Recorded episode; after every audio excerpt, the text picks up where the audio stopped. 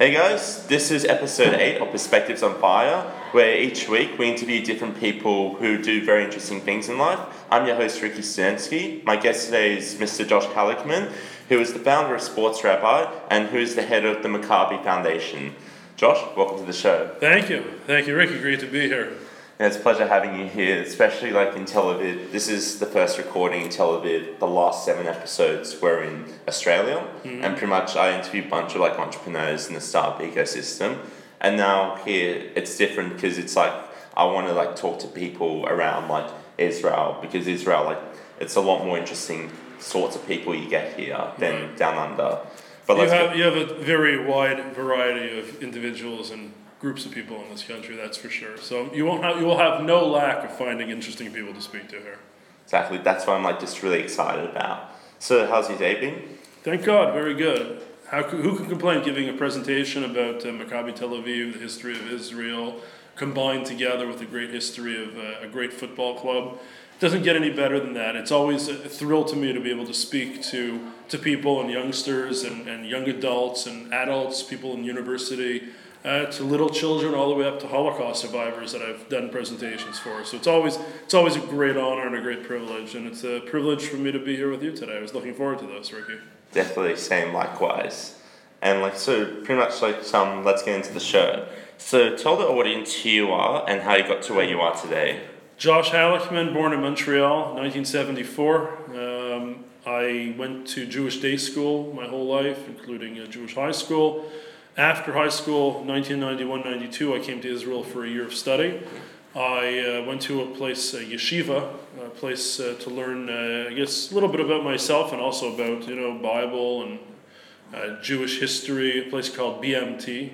It was nicknamed for best meal in town, though I lost 30 pounds when I was there. it was definitely not the best meal in town. Uh, Beit Midrash LaTorah was for BMT. I actually met my future wife, who was studying in the sister program called Machon Gold. Um, we spent a year really hanging out together and also, you know, going to classes and, and, you know, discovering who we were and discovering our history to this great country and how we relate to that. I then went to Yeshiva University in New York City, majored in accounting. I graduated in 1995. I worked in public accounting for three years. Then I went to one of my clients as the chief financial officer. Uh, we specialized in nonprofit organizations uh, when I was in public accounting. I was always very involved in a lot of different activities in college. Somehow, the classes kind of got in the way of everything else. But I was involved in. We have a massive book sale. Uh, I was uh, I won an award for the Joint Business Society and, and in working with them. I ran our business dinner for two years. I was interning at a place called Brooklyn Union Gas, which is like uh, one of the energy companies in New York City. So it was really, uh, really amazing, um, you know, experience growing up. You know, growing up again in New York as a young adult. Got married in 1995. I uh, lived in Riverdale, New York. Um, my wife originally is from Riverdale, New York as well we decided in 2004 to make Aliyah because we wanted to do something a little bit, you know, exciting, something a little bit different. We had a good life in the United States, no question. We lived in, uh, we, had a, we owned a house in one of the great areas of New York City. Uh, we had two cars, we had two sons, uh, in laws living pretty close by. My parents living in Montreal was an easy drive down. Brother in uh, medical school, and then eventually he landed up in Cherry Hill, New Jersey, near Philadelphia, a short drive away. Uh, but we, you know, as Zionists, as people that love the state of Israel, the people wanted to, you know, do a little bit more to see who we really were and really are. And I think there's a lot of analogies to being sports over there. Is that sometimes you're sitting in the, the crowd, you're sitting in the audience, and you see what's going on in the field, and the world looks at Israel, you know, from that point of view. In Israel, you're actually on the field, you're on the pitch, you're on the you're on the ice, you're on the baseball diamond, you're you're part of creating history. It's amazing, Ricky. You look at this country; it's a small, tiny dot on the map, right? Yeah. And every day, it's almost on the front pages of every newspaper for some reason or another. There's always controversy coming out of this country, and uh, we wanted to, you know, move here. I think when I left, and when we left, I had a chance to speak to people, and I said, you know, I have three passions my family, Israel, and sports. Those are my three passions in life. I said that to over a thousand people publicly when we gave a uh, farewell type of uh, farewell at our synagogue. I spoke from the pulpit, so did my wife. And when I came to Israel, we were immigrants in essence. Uh, moving to Israel was not easy, even being a Jew. Our Hebrew weren't, wasn't up, at least my Hebrew wasn't up to par. My wife's Hebrew was fine. Uh, but to learn Hebrew, I grabbed the local sports section and I just sat there with an electronic dictionary and I started translating words. I watched the Israeli TV, Israeli sports shows, got involved as much as I could, had season tickets to uh, different sports teams here in Israel, and including Maccabi Tel Aviv. And you know, from there, it just started. The sports rabbi developed it there. I did a little bit of work part time for the Jerusalem Post sports section.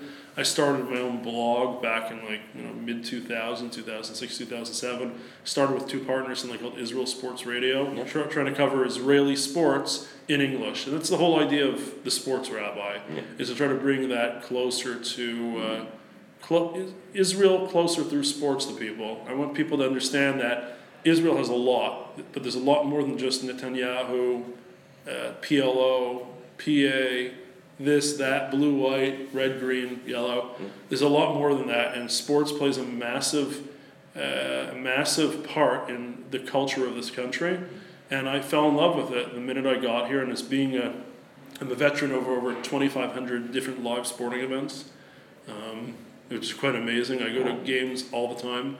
I love it. I love the competition. I love the atmosphere. Nothing beats standing up at a game and singing Hatikva.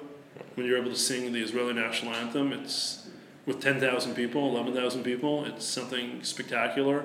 Um, it's getting to know people, Israeli athletes, and people around the whole sports scene. It's and here I am. Uh, here I am today, and it really you know helped me get to Maccabi Tel Aviv, and uh, where I am today. I came in just as a uh, working on the English website, but once uh, once they knew who I was, that I had been a CFO of a company. I was in Israel. I also worked with a tour company for six years as the CEO and CFO, um, and then you know went over to Maccabi, asked me to form this nonprofit organization to help work with the community, and knowing that I had so much experience in that type of field and in the field of sports made me a, a great candidate also to lead the organization and hence we started that back in may of 2016 and uh, we've made tremendous strides helping in not only israeli society tel aviv but also uh, the world as a whole. Just by sitting here today obviously it has a certain amount of reach. So so that's that's my story in a nutshell so far and the, the chapters are still waiting to be written. Because um because with life it's not about the destination it's about the journey. And it's like like how you go through different phases or like different life experiences but like um with um sports rabbi like um what's the story behind of like how you started it? We touched on it briefly. And was there something like similar to that before like journalism for sports but in english? So you had the only options really were Jerusalem Post sports section, which had a couple of articles, a lot of wire stories that would come off of Reuters or AP, and there'd be a few articles in you know in English about what was going on. Um, you know, for the, the average tourist or the average person that lives here that can't speak Hebrew. In Hebrew, though, there are a tremendous amount of websites, newspapers, I mean, sports sections. Just like in any country, um, be it in Italy, you have three different sports dailies. Could you imagine? Sports dailies. Just about sports, not not about regular stuff, just sports. Three of them. And were talking about 30, 40, 50 page newspapers. Uh, websites. There's so many websites here in you know, One, Walla, Ynet, uh, Sport 5. And there's always places to get information. But in English, there really wasn't any place to get the up to date information. Like, I want to go on, you know, a couple times a day on the web and I want to see what's going on. I want to know the latest, you know, sports competitions that are going on. And, you know, the Jerusalem Post, which is good, just gave you a, a glimpse of what there really is out there. And once I really got involved in learning the language, learning the culture, and speaking to the people, and going to games in and out, I thought that I can do something a little bit more. So I took the name Sports Rabbi, which is actually, I have to credit to Rabbi Avi Weiss in Riverdale, the Synagogue Hebrew Institute of Riverdale. About 20 years ago, it's actually a great story. How did I get that name? Everybody asked. They asked me, Are you a real rabbi? So I'm not a real rabbi. I am a cantor and I am a scribe. I'm a sofer. I do have degrees. Um, as a rabbi, my wife is probably closer to uh, to the rabbinate than I am as an actual rabbi. Uh, but what happened was Rabbi Avi Weiss was starting a yeshiva, a, uh seminary for men to give out uh, rabbinical ordination, and he was on a fundraising trip to Florida, Yeah. and he was going to meet Malcolm Glazer. You know who Malcolm Glazer is? Yeah. Was, he was the owner of Manchester United. He passed away. Yeah. Before Manchester United, he actually owned a football team called. The Tampa Bay Buccaneers. Very good. Ricky's Ricky's NFL uh, expertise is coming into play Here. I love it. I love NFL. So I get a phone call on a Saturday night from Rabbi Weiss. He says, Josh, and Rabbi Weiss himself is a huge sports fan, knows nothing about the NFL, big baseball fan, huge Yankees fan. Josh, you got to tell me about everything you know about the Tampa Bay Buccaneers. So I tell him, well, this is at the time. Have you ever heard of the name Dan Marino? Yes, Dan Marino. Dan Marino, he played for the Miami Dolphins. Yeah. There was rumors he was going to come out of retirement to come play for a season with Tampa Bay to to uh, coach a young rookie, to be a veteran quarterback to a rookie by the name of Shaun King, who actually is a uh, is a media person these days. Uh, never came to fruition. I gave him the names. I told him the story. I said it's just like the rabbi-student relationship. Anyways, Rabbi Weiss gets there. He talks to Malcolm Glazer all about the Buccaneers.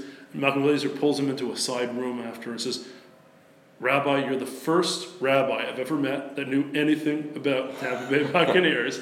he presented him with the owner's hat. They had a special owner's Tampa Bay hat, which I'm still looking for. Apparently, I was supposed to get it, but I never got it. And uh, the rest was history from there. There was a relationship that was made. And Rabbi Weiss, how did I know about the story? Because the next week from the pulpit, on Saturday morning, Shabbat morning, he decided to tell this whole story to everybody. And he says, I called, who did I call? I called the sports rabbi, Josh Halickman. And that was the name. And for many years, I hated the name. For many years, I, I was very opposed to the name because I felt sp- people are going to remember me as a sports rabbi. What did I put on my tombstone? Sports rabbi? What's a sports, Sports rabbi? rabbi. But once I got to Israel, I decided to take the name and I changed my whole outlook on it.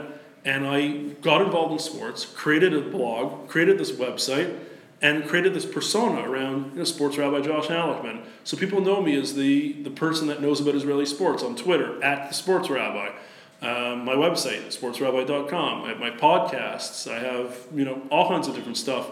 And it just focuses on Israeli sports. Cool stuff. I mean, just this week, there's a great radio show in, in New York called JM in the AM with uh, Nachum Segal.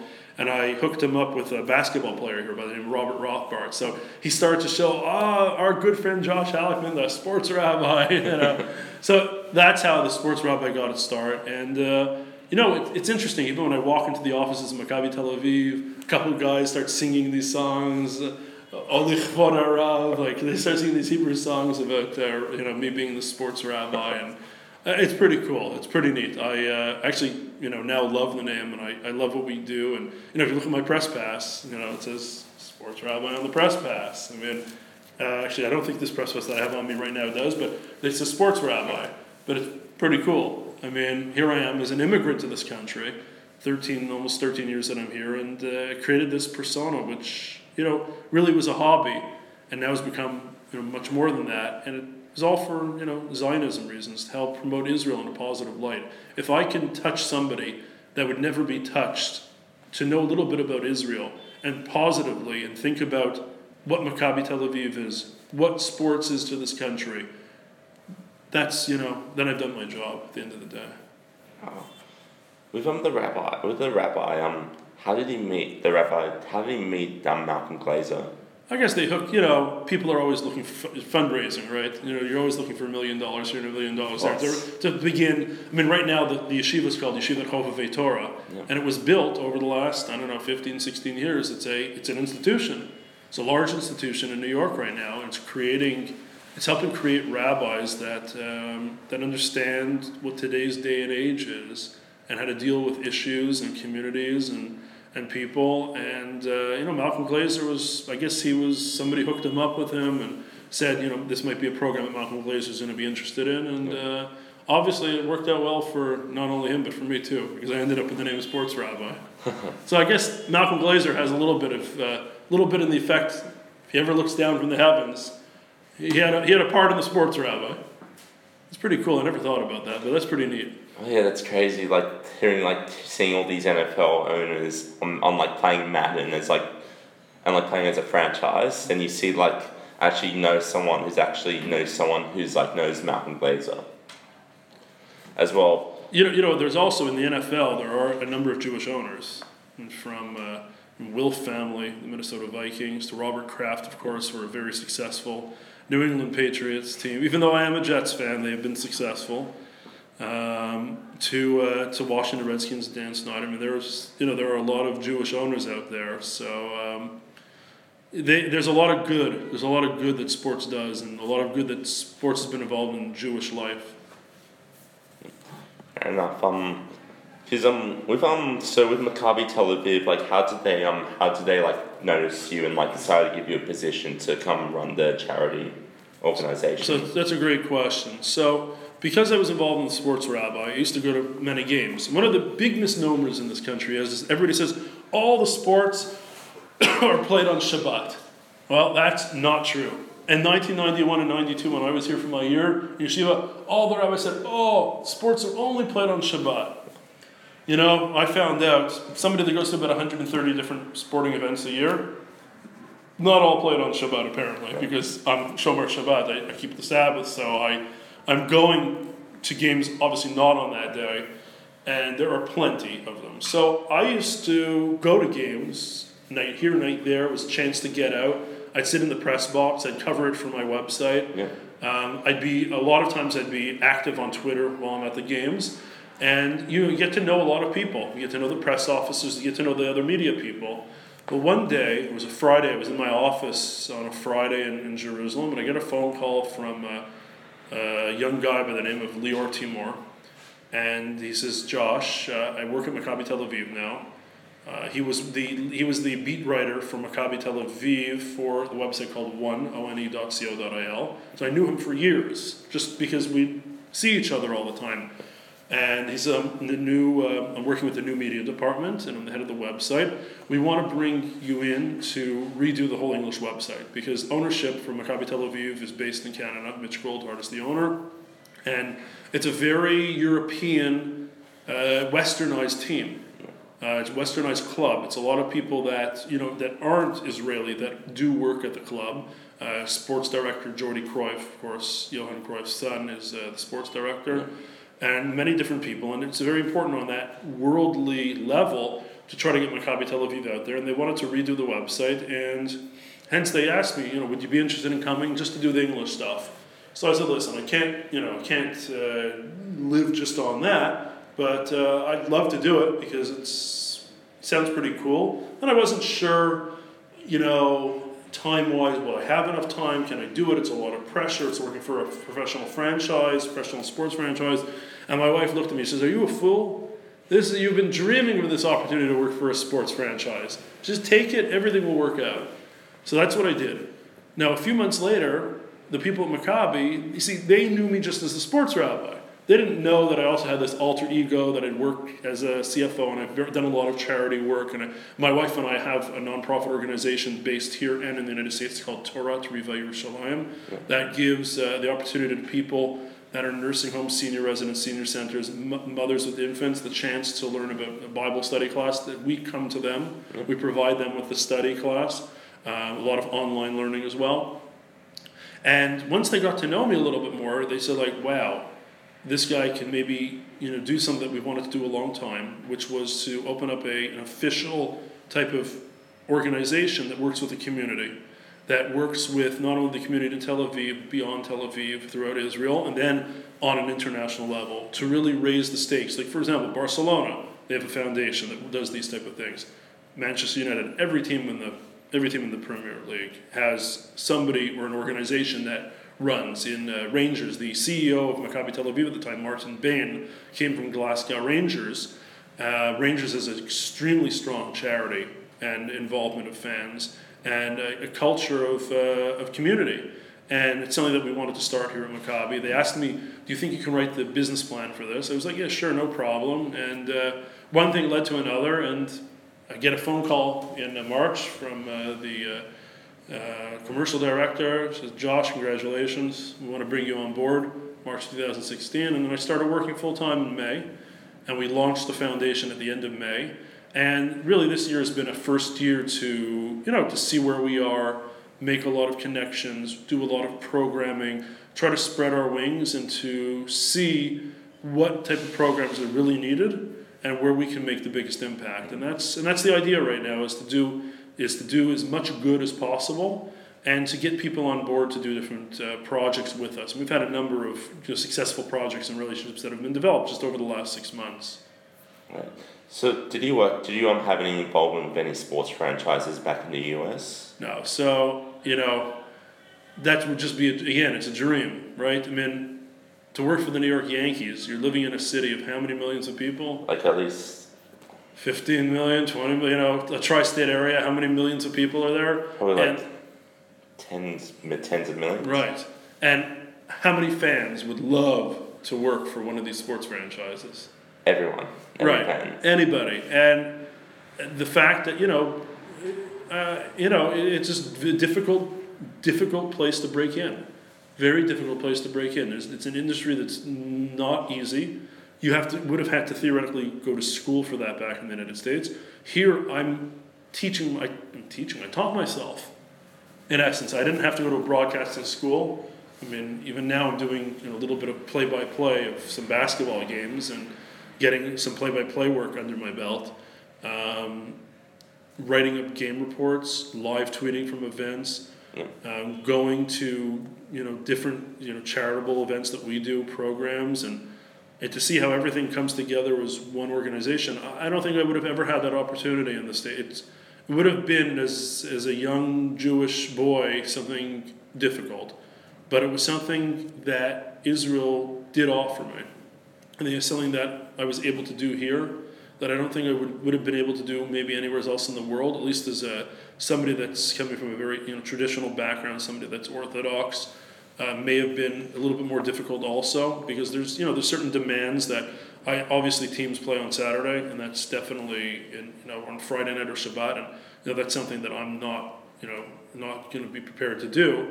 And now in Israel there are there are even though I mentioned before that there are plenty of games that aren't on Shabbat there are certain games that are on Shabbat or right after Shabbat, and you know have to work around it. But there is a certain understanding because there are people that understand that this is a you know it is I wouldn't say the majority of people in this country definitely not, but there's a large minority of people that are orthodox and that keep certain traditional values that uh, that you can fit in.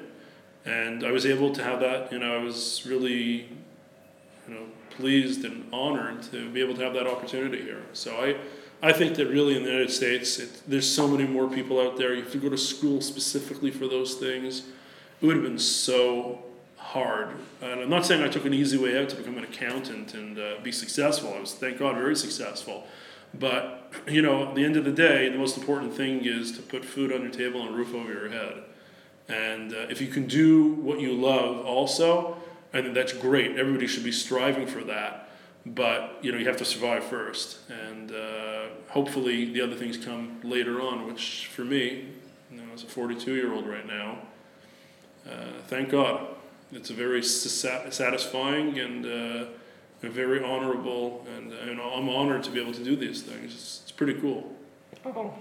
That's some because I love hearing from people like doing stuff they love. So I read a book um, called Unwritten. It's only like pretty much you only can get in Australia and the author Jack Delosa, he said that like in order to have a life fully fulfilled is to like align your life, align your like whole life to your life's best work, and that's where like true fulfillment is, no matter like what it is or how crazy it is. But before we get to the end questions, um, what challenges um do you um do you face on a daily basis as sports rabbi and Maccabi Tel Aviv? So I think that's a great question because I think what I've learned in Maccabi Tel Aviv, there is like two different organizations in essence.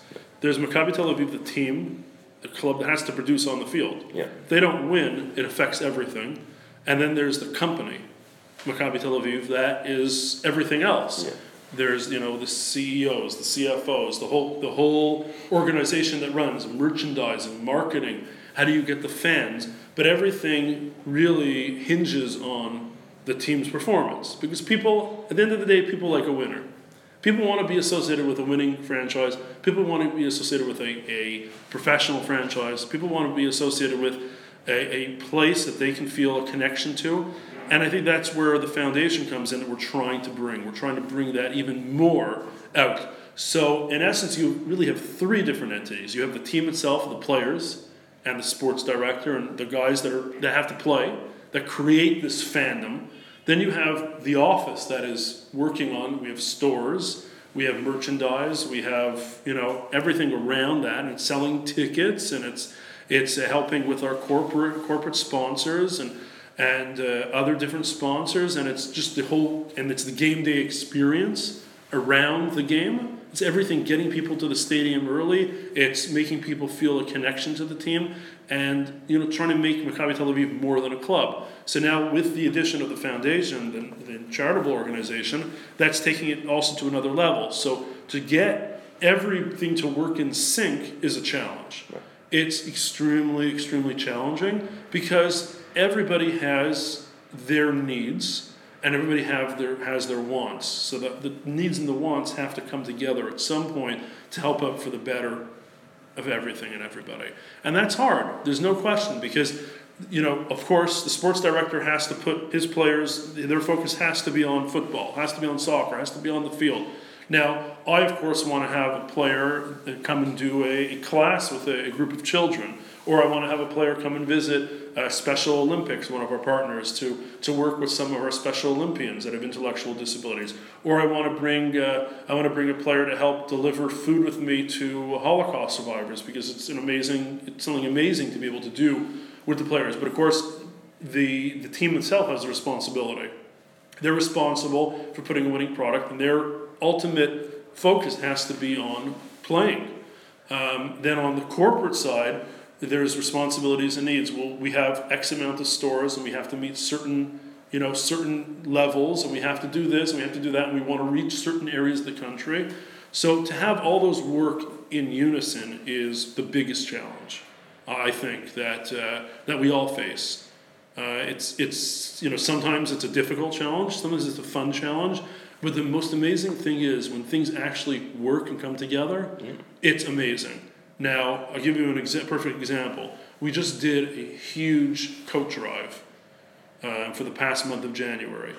Now, there were so many different elements and people into organizing this coat drive from getting uh, containers in our stores, yeah. having people pick up the coats and sweatshirts and sweaters in the stores, on game day have those things there, making sure that it gets to a storage place after the game. Me making sure that has to be either picked up or delivered to the nonprofit organization that we're working with in addition, that it gets to the people that are in need. The, the fact that our, our merchandise department decided anybody that was going to hand in a coat as a donation, they'd get a coupon for 50% off our winter collection, which is amazing in itself. I was standing by one of our, our portable our stores outside of the, the stadium and literally somebody saw what was going on and he says oh he's i can get 50% off i'm gonna took literally took off his jacket handed it to me got right was this is like he looked he says i really like that jacket and then got 50% off the jacket so it's win-win it, it was a win-win, but then we also had a ceremony on the field. It's making sure the players were also involved. The players donated as well, making sure that the players are involved in, in promoting the campaign. Then it's also writing up the article afterwards to put on the website, making sure that our media does videos or uh, or pictures and or pictures to make sure we have that on our other social media, be it Instagram, Facebook, and, uh, and Twitter. So to see everything work in unison is like amazing when it works. It's it's really amazing, and I think that we have a lot of experts in their field that allows it to work. But again, it's, a challenge to get there sometimes because everybody has their wants and their needs. Yeah. And I think that is definitely, without a doubt, the biggest challenge that uh, you know is faced on a day-to-day basis. But when the results work, you know, there's nothing better than that. It's it's amazing. It's just amazing. It, everybody feels so accomplished. So I think that definitely would be the biggest challenge. so sounds like definitely like sounds like it. So three questions to wrap it up. So if you if you had to recommend a book to read to a friend, what would it be and why? It's a good question, and I don't really have an answer for that. Um, I read a lot of books. Uh, I love I love biographies. So I would really recommend biographies and autobiographies, pre- preferably autobiographies. I like it when I get to read what the people actually write Yeah. about their history. And I, so I, there wouldn't be a specific book that I would recommend, but I would recommend trying to pick up autobiographies of people, of interesting people that you may find interesting. It could be Zlatan's autobiography that Yeah. I mentioned today. It could be Alex Ferguson's autobiography. It could be Roy Keane. It could be uh, um, it could be President Clinton, former President Clinton. It could be anybody. It could be Shimon Peres, uh, who passed away this past year. It could be a number. It could be somebody in the not even in the world of sports, somebody in the world of music. But to see how they tick, and then to try to glean ideas and thoughts and be inspired by those people to see what they've done to be successful in life and then to try to pull different pieces i mean if you look at my you look at my bookshelf at home 99% of the books are autobiographies about about different types of people i have like a few of them from alex ferguson again i mentioned roy keane uh, it could be uh, Eyal Berkovic, one of the former great Israeli stars. It could be uh, an Israeli star by the name of Chaim Revivo, who went out to play in uh, in Spain, was very successful, had a very successful career there. It could be Shlomo Scharf, who was once the national team coach of Israel and also coached many other teams. Just learning about who these people are, what makes them tick, what's going on. I, I do a lot of interviews myself with a lot of athletes, just to see what why are they here in Israel? Why does an athlete come to Israel? Why does why are they here? What what's the reasoning? Is it you know is it because it's good weather? Is it because there's a good food? Or the girls are hot. You could say that. Uh, you know, there's there's reasons why. There's all kinds of reasons why players come here, and you know I love speaking to them. Just sitting down, doing an interview, and and trying to get an understanding of who these people are. Why are they here? Just like you're doing the same thing. What makes these people tick? And from there, I try to glean just something, even if it's one thing, one little highlight that I may take to my next, uh, my next you know, thing that I'm doing, the next project, the next time I'm speaking. I think that so that's as a recommendation. That's what I recommend. Is I, I love autobiographies. I, I that's what I I enjoy reading the most. Uh, Louis Van Gaal, of course, one of the the great Dutch coaches. Uh, I know my brother has about five or six of them that I ordered on Amazon sitting in his house right now, so I'm waiting to get those. And I still have probably about a dozen books on my bookshelf that I haven't read yet. But I, I love that. I love s- stories. I love you know hearing their stories, hearing what they experienced, and I think that you know that to me is uh, you know that's my recommendation on the next book you read. So I won't recommend a single book, but I'd say go for the autobiography section and pick something up. I mean, went, I was in a bookstore a couple days ago in Haifa before Maccabi Tel Aviv played Maccabi Haifa, and I went straight to the autobiography section. I asked, "Is there anything new? Anything in sports? Anything?" And uh, that's what I have to say about that. But pick up an autobiography. I think you'll you know you'll learn a lot. Some better than some better. Some are better than others, but uh, it's pretty cool. I don't know. Like um. Also, what what if you had to make a phone call to your eighteen year year old self? What advice would you give him? why? just continue on the path. Everything will work out. Um, everything will, you know, just continue on the path that you're going. Sometimes you don't know why you're going on a certain path. Sometimes people have the, the biggest plans. You know, there are so many people that my wife and I know or knew that always said, yeah, we're going to move to Israel one day. We're going to move to Israel one day. You know, we're big Zionists. We're going to move. We're going to move. And they're living very good lives in the United States. Um, and it's nothing. To, I'm not taking anything away. Then there's somebody I know that said he had an 18-year plan, and you know what? Three years ago, he made Aliyah to that 18-year plan. It's pretty impressive that he's Yeah. able to do it. Um, you know, for us, we just stayed the course. I know. I think we always had it in the back of our mind, just something like Aliyah. Um, like I wouldn't call up my 18-year-old self and say, "Okay, after you're in Israel, stay there, go to the army, make Aliyah, go to university, uh, and continue on your course." I don't, you know, I that I wouldn't call myself up now and say that. I would just say, stay the course that you're on. You know, try to follow the advice of of people that you trust. It could be parents, could be you know good people or people that you you in, inspire are inspired by or admire, but stay the course and see where things lead you to. Like again, we didn't. I wouldn't say it wasn't in the cards. We never really talked about it. We were very big supporters. We always it hurt us when things bad things would happen in Israel. It hurt you know, it hurt us, and we you know we decided, but we were also able to do it. We didn't. We looked at where we were on a family level. We looked at our, where we were on a financial level, and we decided to to roll the dice. Um, you know, I, I used to always say I'm very conservative, and my father said, "How can you say you're conservative if you move to Israel? It's like the most illogical thing one can ever do." Uh, be great theoretically, right? Yeah. It'd be crazy coming here. Walking into a war zone sometimes. I mean, it's really cool. I mean, but you know, there's Hamas lobbing missiles over. You know, I mean, like, what, what, what, what? Why would you want to come here? Illogically, there's no logical sense. But you know, we uh, this is the place that we felt we had to be, and you know, again, we weren't these rah rah bnei akiva. We're making aliyah today. We just just happened. So I would say, you know, because that's really the biggest decision that I think we had ever made as a as a couple. Just stay the course and see where things, you know, do do your hobbies, take your hobbies, and, and you know, spend time with them and see where it leads you. So, you know, I'm 42 years old right now, so that was uh, how many years ago? A long time ago already. You're a accountant, you should know the maths. It's a long 24 years ago, but you know, I, I you know, you know, everybody says it's very, it's very cliche to say I wouldn't do anything differently, but uh, I don't think I'd do anything differently. I mean, I just would say I would take a pick up the phone and say just stay the course. Fair enough. That's fair enough. Like um, this is my favorite question I ask every single person. How do you define success Happiness, in this?